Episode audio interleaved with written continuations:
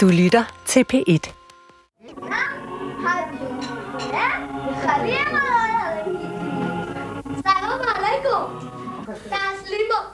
Jeg sidder på gulvet ved siden af min fætter, Hoddy.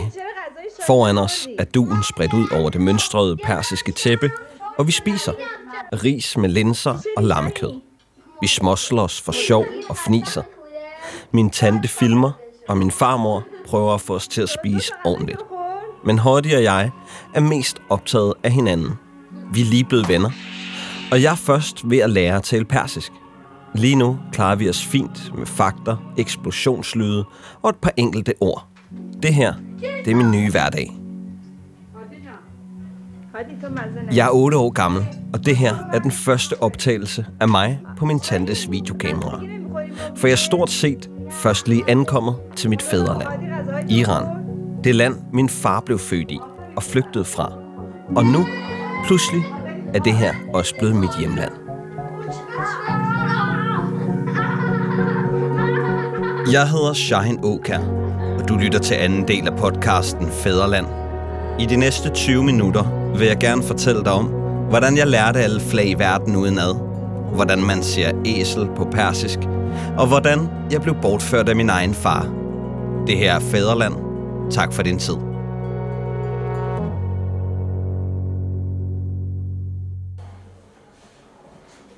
Jeg er født i 1990 på Hvidovre Hospital. Min mor, hun er fra Lolland, og min far, han er flygtning fra Iran. Jeg er et blandingsbarn. Et gadekryds, en lille bid af globaliseringen. Men jeg er også skilsmissebarn. En af de unger, der blev fanget i en konflikt mellem to voksne mennesker, som engang elskede hinanden. Sommeren 1998 er et vigtigt kapitel i mit liv. Storbæltsbroen er lige åbnet. Bill Clinton indrømmer, at han har haft et forhold til Monica Lewinsky, og Frankrig har lige vundet VM i fodbold på hjemmebane. Den første store fodboldturnering, som jeg følger med i. Jeg er 8 år gammel og har sommerferie. Det betyder, at jeg endelig skal besøge min far. Han har en butik i København og bor på Bornholm. Og jeg ser ham kun i mine ferier. Min far og hans nye kone, Pia, henter mig. Sammen sætter vi os ind på Assistens Kirkegård. Solsortene de synger for os, mens vi sidder på trappen til kapellet, drikker juice og spiser nødder. Jeg glæder mig til, vi skal videre til Solskins øen Bornholm, og jeg skal lege cowboy indianer på klipperne. Men så spørger min far. Shine, vil du se din fædreland? Det her, det lyder som om, at det kan blive verdens bedste sommerferie. Aftenen efter stiger vi på et Iran Air-fly med afgang mod min fars land, mit fædreland, Iran.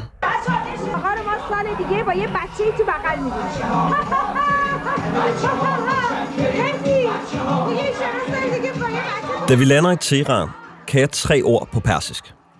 Bobo, far, khar, æsel og dudul, tissemand. Meget mere ved jeg ikke rigtig om Iran. Jeg er landet midt i en ny kultur, et nyt sprog, men også en ny familie. Min fars bror, hans søster og hans mor. Deres børn, mine fædre og kusiner, de ved alle sammen, hvem jeg er, og jeg skal først til at lære dem at kende. Det er som, at jeg er trådt ind i en ny identitet, men jeg har rigtig god tid til at vende mig til det.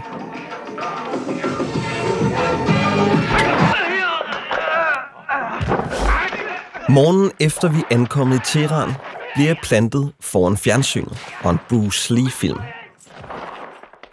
Imens går min far ned i kælderen og låner sin brors telefon.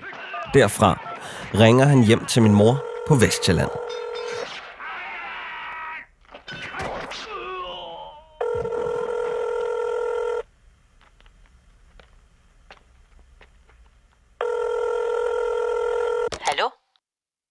Vi er i Iran, og vi kommer ikke tilbage. Det her, det er ikke bare en sommerferie. Det er permanent. Min mor, hun kan ikke gøre noget. Min far har iransk statsborgerskab, så det har jeg automatisk også. Og i Iran er det faren, der er hovedforsørger, når en dreng er et par år gammel. Så nu er jeg hans. Nu bor jeg i Iran med min far og hans kone.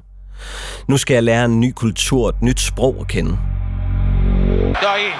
فرصت خوب حالا پشت مدافعان خداداد عزیزی توی دروازه توی دروازه گل گل برای ایران خداداد عزیزی باز هم روی زمین باز هم روی زمین توپ رو تو دروازه میکنه ایران دو استرالیا دو Alting omkring mig er lige pludselig helt anderledes. Men jeg finder en ro og en orden i flag og fodbold. det eneste, jeg har med i rygsækken fra Danmark, er et klistermærke samlealbum med fodboldspillerne fra VM 98. Hvert land har en side i hæftet, og så kan man tilkøbe klistermærker, som man selv sætter i. 32 lande med hver deres flag og hver deres landshold. I Iran finder jeg et gammelt leksikon. Alle siderne er sort-hvid, kedelige og støvede for en 8-årig dreng, men bagerst er der et par sider med farver nogle sider med alle verdens flag. Jeg er lige kommet til et nyt og fremmed land, og dem er der mange, mange flere af. Lande, der bare venter på at blive opdaget. Baba op, op, baba. Baba op, Jeg har travlt. Jeg glemmer helt at savne dem tilbage i Danmark. Min far, han lærer mig alfabetet, så jeg er klar til at starte i skolen. Jeg bliver bedste venner med min jævnaldrende fætter Hottie, og jeg falder til. Alt det her, det foregår med en bold under armen. Shahin. Salam, På halvdelen af alle videoklippene fra Iran har jeg en bold for fødderne eller under min arm. En tennisbold, en ballon, eller en af de bolde, som de fleste drenge i Iran har i slut 90'erne. En tynd bold, så stribet bold af plastik. Den er uelastisk, og den kan ikke hoppe. Til gengæld så punkterer den let. Så man køber to, sprætter den ene halvt op og krænger den ud over den anden. Fodbold er min verden nu. Et sted, hvor jeg kan finde ly. Et sted, hvor jeg finder min egen ro og orden. Jeg øver mig på alfabetet ved at læse det, der står på bagsiden af min fodboldkort.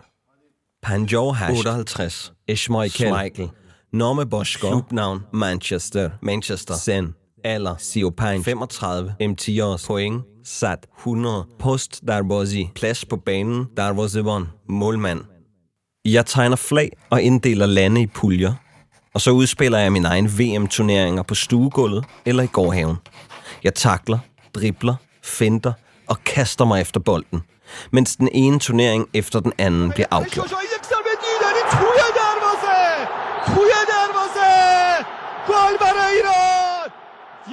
I mine fantasi-VM-turneringer går det godt for de lande, jeg bedst kan lide.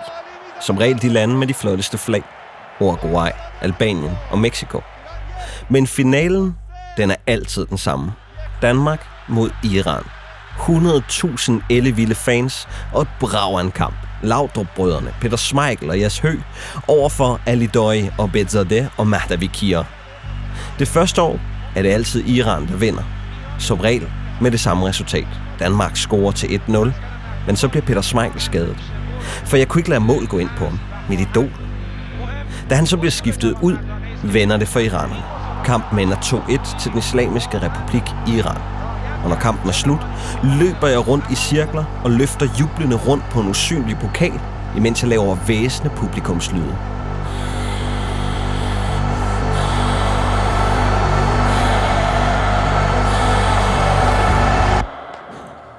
Men tiden går, og den går ikke så hurtigt mere. Nu har jeg pludselig lært sproget, og jeg har vendet mig til skolen, og jeg bryder mig ikke om den. Lærerinden slår, hvis man har glemt at lave lektier, har uordentlige negle eller fniser i timen. Et hårdt rap over fingrene med en lineal eller en kæp. Jeg har heller ikke ret mange venner i frikvartererne, og de store drenge, de slår, hvis man står i vejen, eller hvis de keder sig og trænger til et godt grin. Et par slag med flad hånd i ansigtet, en taske i hovedet, eller en knytnæve i maven. Det her, det er ikke bare en sommerferie. Nu har vi været i Iran i et år, og min begejstring, den er ikke så stor længere. Livet i Iran er blevet en ensom hverdag. Selvom jeg lyser i huden end mine klassekammerater, så er jeg blevet en iransk dreng. Jeg taler persisk, og jeg tænker pludselig også på persisk. Men mine tanker, de er et andet sted. De er i Danmark. Jeg kan se på billeder af min mor, hvis de er taget i de to år, hvor jeg var bortført. Jeg kan se det på hendes blik. På et af de billeder sidder hun på kanten af en sandkasse i haven med min søster. Solen skinner. Det er sommer. Og min mors mundvige, de vender opad i en slags smil. Men ikke hendes øjne.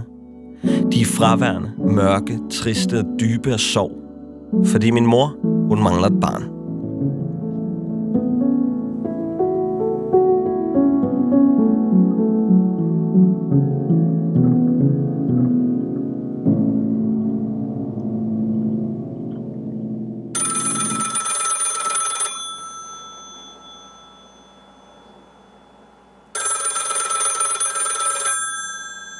Hver gang telefonen ringer, spænder jeg ind i stuen og river røret af den gamle drejeskivetelefon.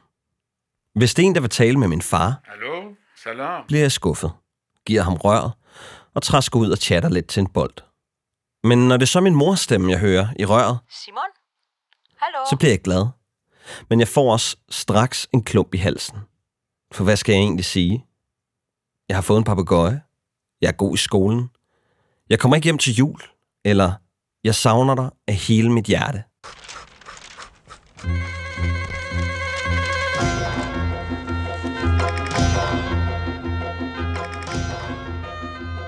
Det er de voksne, der bestemmer. Da jeg boede hos min mor, og jeg savnede min far, var det de voksne, der bestemte. Nu, hvor jeg bor hos min far og savner min mor, er det os de voksne, der bestemmer. Jeg prøver bare at glemme savnet, spille lidt ekstra fodbold og bygge mine egne universer op. I Danmark er det som regel barnets mor, der får forældremyndigheden i en skilsmissesituation. Det er noget, de voksne de bestemmer. I Iran er det som regel barnets far, der får retten til ungerne.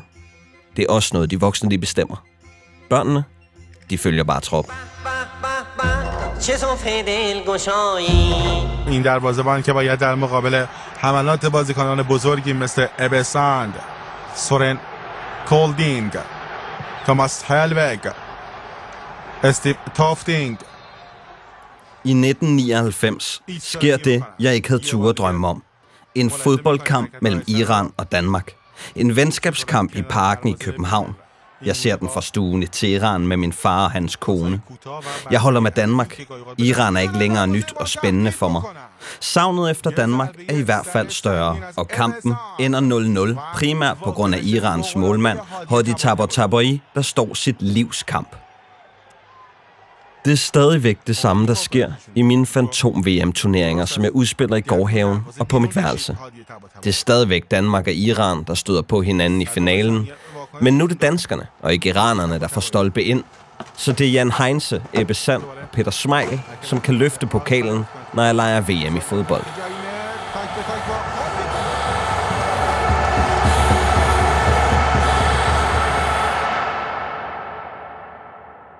Hvis der er nogen, der nævner Danmark, så bliver jeg trist til mode. Og når jeg ser Dannebro bævre min mund, hvis jeg er heldig at få en stak fodboldkort, og Peter Smeichel er et af dem, så bliver mine øjne våde. Åh, oh, det er så rundt Et af de sidste videoklip, jeg har fra Iran, er skudt i vores skovhave. Familien er samlet og har spist sammen. Min onkel, hans kone, min fætter Hottie og hans søskende er der. Min tante og hendes sønner er der. Min far er der. Men min stedmor, hun er der ikke. Hun er rejst til Danmark, men hun har sendt en pakke, som min far er ved at åbne, mens min onkels kone filmer. Hodie og jeg sidder lige ved siden af ham, imens han åbner den lille papkasse. Han hiver Anders Sandblad, skolekridt, lakrids og en actionfigur op. Det er alle sammen gaver til mig, og Hottie han ser begejstret ud. Men jeg sidder lidt slukket og stille. Hvorfor er jeg ikke med i Danmark? Hvad jeg ikke ved er, at piger er i Danmark for at finde et sted, vi kan bo, når vi skal flytte tilbage igen. Iran, det er ikke det land, min far drømte om. Hans drømme om et liv, vi skulle have, er ikke blevet til virkelighed. Han kan se, at jeg mistrives. Og ja, så savner han selv Danmark. Han savner også sit andet hjemland. Mine forældre, de har lavet en aftale, uden jeg ved noget. Min mor, hun er taget ned på borgerservice og overdraget forældremyndigheden i Danmark til min far. Så nu kan han vende til Danmark, uden at blive straffet.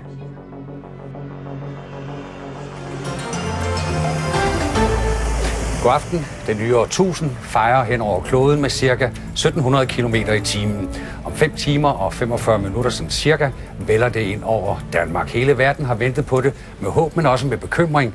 Vil vores digitaliserede computersamfund stå distancen, eller vil det bryde sammen og efterlade verdenssamfundet i et større eller mindre kaos? Hyldest i rødt og hvidt til brødrene Olsen i Tivoli. 10.000 var i eftermiddag mødt op for at fejre de første danske vinder af Melodi Grand Prix siden 1963. Hvad ingen troede muligt før sæsonen blev her til aften en realitet. Herfølge er danske mestre i fodbold.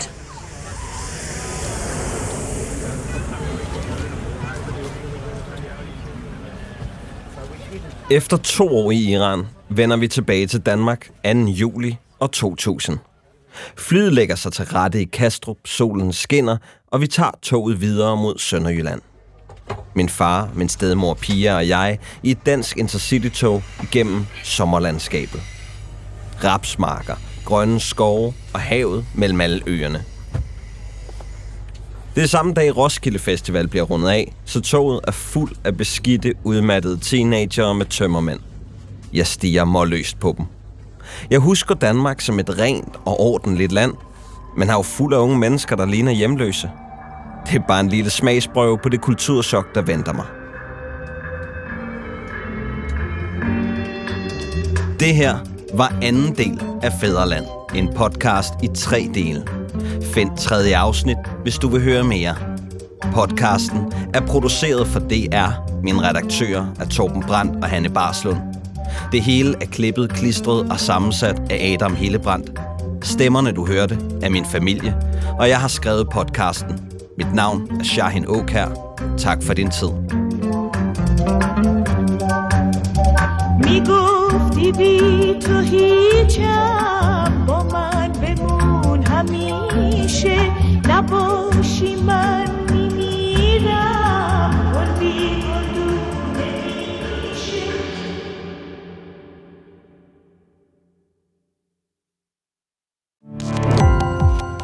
Gå på opdagelse i alle DR's podcast og radioprogrammer. I appen DR Lyd.